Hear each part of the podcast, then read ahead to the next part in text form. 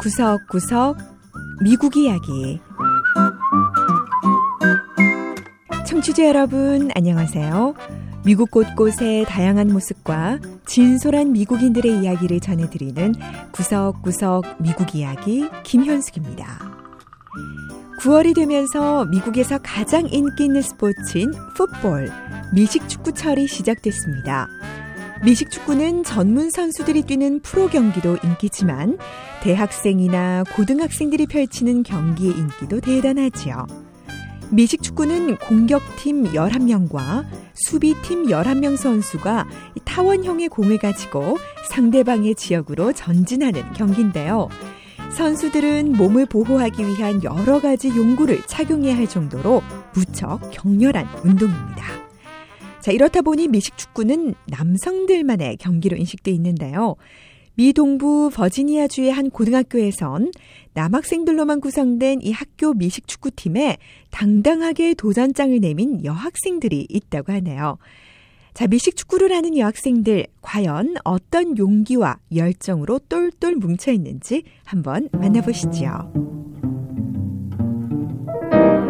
첫 번째 이야기. 남자들의 경기 미식 축구에 도전한 여학생들.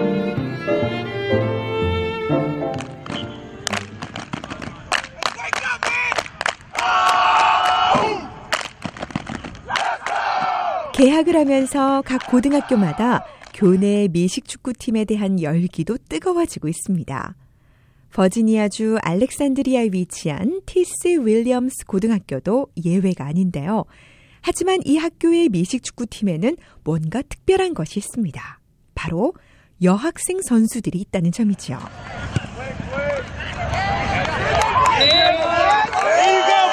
세 여학생의 이름은 브리아나, 티파니, 그리고 조지. 키 크고 덩치 좋은 남학생들 사이에서도 전혀 기가 죽어 보이지 않습니다. 축구팀의 데니스 랜돌프 감독은 여학생들이 미식 축구팀에 들어오는 걸 전혀 반대하지 않는다고 하네요. About 25 girls that have said, you know, hey, we want to 제게 미식 축구를 하고 싶다고 한 여학생이 25명 정도 됩니다. 그렇게 원하면은 훈련장으로 오라고 했죠. 하지만 막상 훈련 당일에 나타난 여학생은 거의 없었어요. 사실 미식 축구는 아무나 할 수 있는 운동이 아니거든요. 그러니까 이렇게 당당하게 미식 축구팀에 들어온 브리아나와 티파니 그리고 조지는 아주 특별한 여학생들이라고 할 수 있습니다. 이세 여학생 중 브리아나는 티스 윌리엄스 고등학교 미식 축구팀에서 활동한 지 벌써 3년이나 됐습니다. 브리아나는 어릴 때부터 이 축구를 했었다는데요. 미식 축구를 해보면 어떻겠냐는 아버지의 제안에 처음엔 조금 망설였다고 하네요. Honestly, I ask myself that every day. I'm just like, why did I decide to play? 내 자신에게 매일 진지하게 물었어요. 남자들이 하는 운동을 내가 꼭 해야 할까라고요. 내 안에 이런 질문이 계속 커지고 있었는데 시합에서 첫 번째 득점을 올리고 나서는 미식 축구야말로 내가 해야 할 운동이라는 그런 확신이 들었어요. 하지만 남자팀에서 운동하는 여학생들에게는 몇 가지 제한도 있습니다. 미식축구팀은 경기 전 탈의실에서 옷만 갈아입을 뿐 아니라 작전도 짜고 서로 격려도 하는 시끌벅적한 시간을 갖는데 여학생들의 경우 이 탈의실 시간에 함께 할 수가 없죠. 여학생들은 다른 탈의실을 이용해야 합니다. It's sad, but at the same time, there's nothing we can do because we're girls. 물론 좀 서운하죠. 그래도 할 수 없잖아요. 남자애들이 옷을 다 갈아입고 준비가 되기 전까지는 탈의실에 들어갈 수 없으니까요. 수십 명의 남학생 선수들이 탈의실에서 시간을 보내는 동안 우리도 나름 얼른 옷을 갈아입고는 함께 앉아서 작전도 짜고 그래요.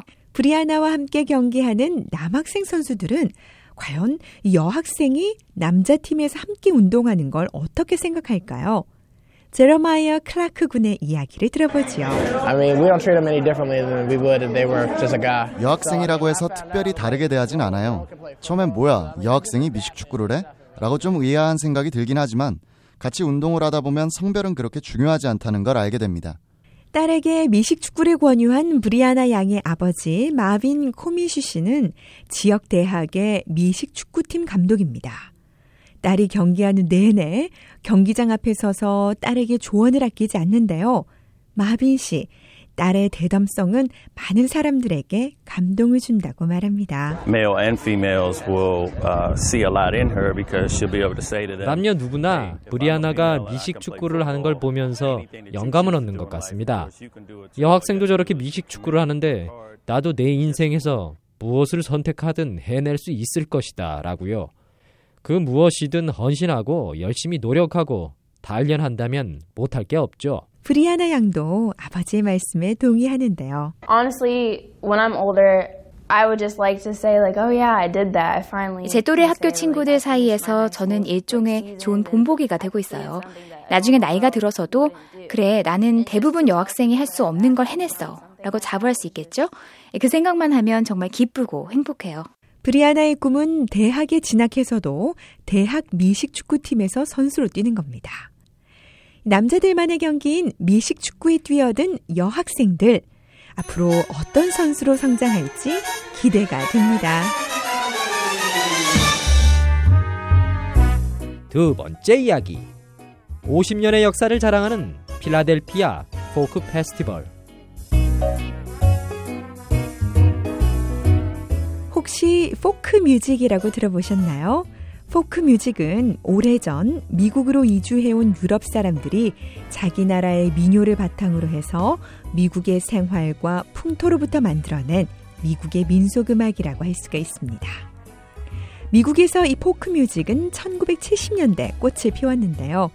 통기타와 하모니카, 그리고 낭랑한 노랫소리가 어우러지는 포크 음악은 많은 사람에게 향수와 추억을 일으키는 음악이지요. 미국 동부 펜실베니아 주에서는 지난 8월 말 이 포크 음악의 모든 것을 즐길 수 있는 포크 페스티벌이 열렸는데요. 자, 이번엔 이곳을 찾아서 분위기 좋은 포크 뮤직을 감상해 보시죠.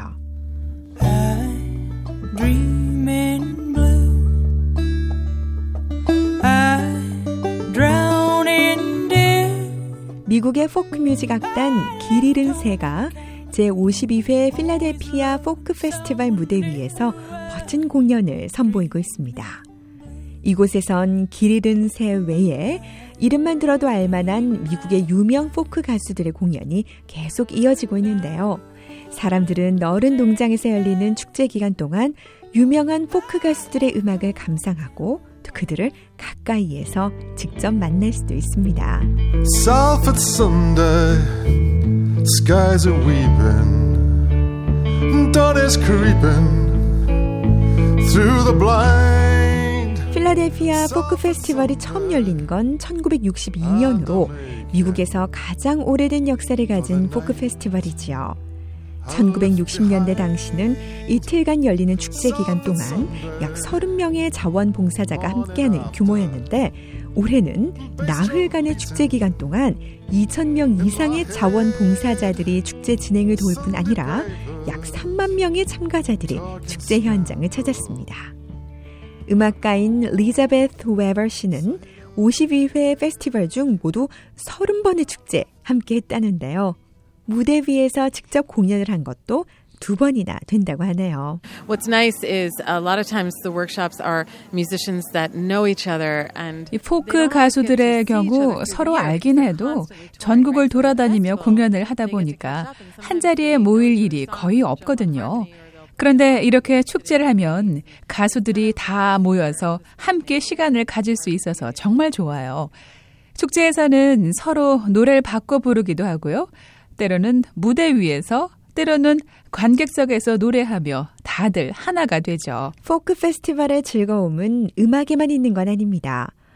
넓은 농장에서 열리는 축제 현장에서도 다양한 즐거움을 찾아볼 수가 있죠. 페스티벌 주관사 측은 약 7천 명의 사람들이 축제 기간 동안 농장에 이 간이 주택까지 설치를 했다는데요. 요리사인 팀 씨는 다른 전문 요리사와 함께 축제 현장에 간이 식당까지 마련을 했습니다. We have a propane grill, we have a stove with three 30,000 BTU burners. 우린 대형 불판에 가스난로도 3개나 갖추고 있습니다. 물론 용량이 큰 요리 기구도 갖추고 있고요. 또 서너 시간만 돌리면 돼지 한 마리를 통구이 할 수 있는 기계도 있어요. 축제 참가자들은 물론 음악을 즐기러 왔지만 먹는 즐거움도 빼놓을 수 없겠죠. 저도 포크 뮤직 애호가인데 이렇게 축제에서 음악도 즐기고요. 먹을 것도 나누고 있습니다.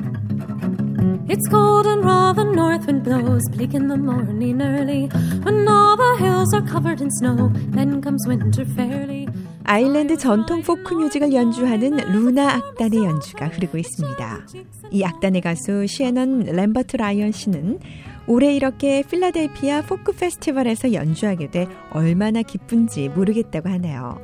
시애넌 씨는 몇 년 전 바로 이 축제에서 지금의 남편 또 함께 음악을 할 악단의 단원들을 만났다고 합니다.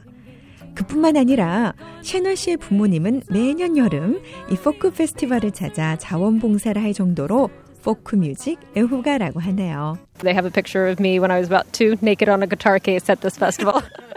우리 집엔 제가 두 살 때 포크 페스티벌에서 통기타를 들고 서 있는 사진이 있어요.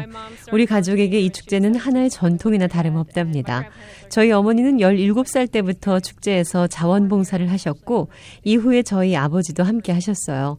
오늘 이 축제에서 그것도 주 무대에 올라 공연을 했다는 게 저한텐 정말 특별한 의미가 있습니다. 이렇게 필라델피아 포크 페스티벌은 50년이 넘는 긴 역사만큼이나 많은 추억과 이야기거리를 갖고 있는 미국의 전통이 됐는데요.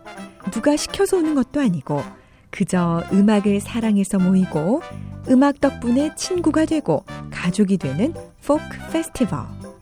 포크 음악만큼이나 정겨운 축제인 것 같습니다.